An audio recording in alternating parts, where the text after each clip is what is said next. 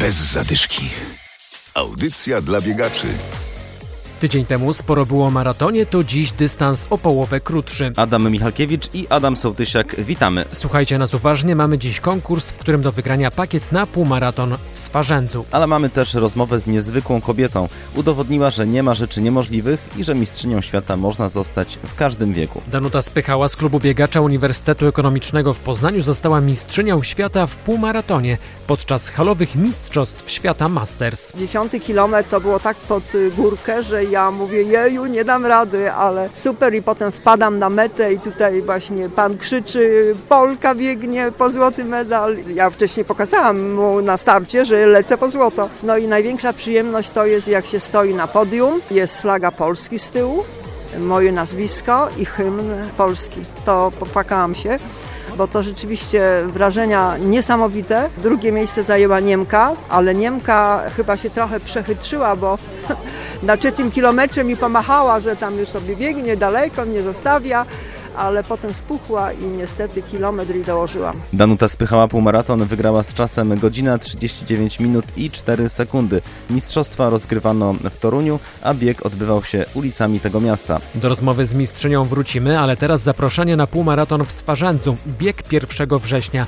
Organizator Marek Wajer mówi, że w tym roku trasa będzie bardzo szybka, czyli idealna na życiówki. Co łączy czwarty półmaraton z poprzednimi edycjami? Miejsce startu, czyli Swarzędzki Rynek, no i meta, czyli Swarzęcki Stadion, Tartanowa Bieżnia, szybki finisz i tak dalej. Cała reszta, cała trasa jest absolutnie inna. Będą to ogromnie sympatyczne dla biegaczy, bo płaskie, długie, proste, z żadnych podbiegów, Jedynym zbiegiem to jest odcinek ostatnich 200 metrów przed samą bramą stadionu, więc ci, którzy mają ochotę, a pewnikiem takich jest bardzo wielu, żeby ustanowić nowy rekord życiowy. Za bramą będzie stał nasz tradycyjny dzwon rekordzisty, którym każdy będzie mógł odwieścić całemu światu, że właśnie złapał, czy ustanowił nową życiówkę. Mam nadzieję, że ten dzwon będzie bardzo, bardzo często rozbrzmiewał, ponieważ ci, którzy tę trasę już widzieli i znają nasze poprzednie trasy i tę obecną, bo mieszkają przed w okolicach Swarzędza, twierdzą absolutnie na wręcz na 99% Prozent.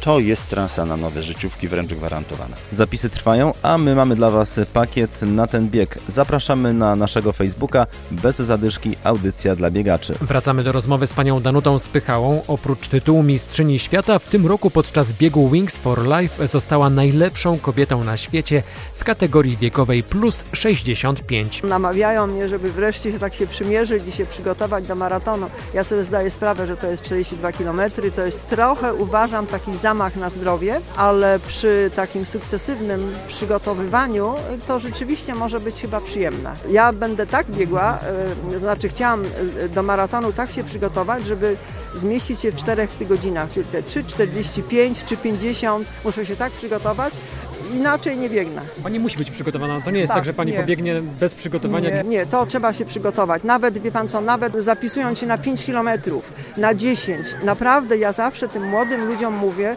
że do wszystkiego trzeba się przygotować. 21 ja już biegam y, częściej, bo ja już te piątki przechodziłam, dziesiątki przechodziłam. Trzeba najpierw przez to przejść. Trzeba najpierw przygotować organizm. No ja bym wszystkim ty życzyła, żeby biegali, bo to jest naprawdę, ja panu powiem coś. Biegając półtorej godziny, to jest czas tylko dla mnie. Nie mam komputera przy sobie, nie mogę pracować, tak?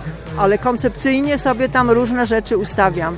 I w związku z tym mam bardziej dzień poukładany, przez to, że biegam, biegnę tak, jak mogę, tak? I tak życzę każdemu, żeby każdy biegł jak może. Czas tylko dla mnie. Za to chyba wielu z nas y, lubi bieganie. W naszym programie mówimy nie tylko o dużych biegach, ale także o tych mniejszych. Takie zawody w ostatni weekend odbyły się w Opalenicy w powiecie nowotomyskim. To 28 bieg opalińskich, mówi jego organizator Hubert Kukawa. Mieszkańcy małych miejscowości, takich jak Opalenica, również uczestniczą w tym biegu jako kibice. Wyciągają swoje węże ogrodowe, podlewają tych biegaczy, wykładają stoliki, kubki z napojami.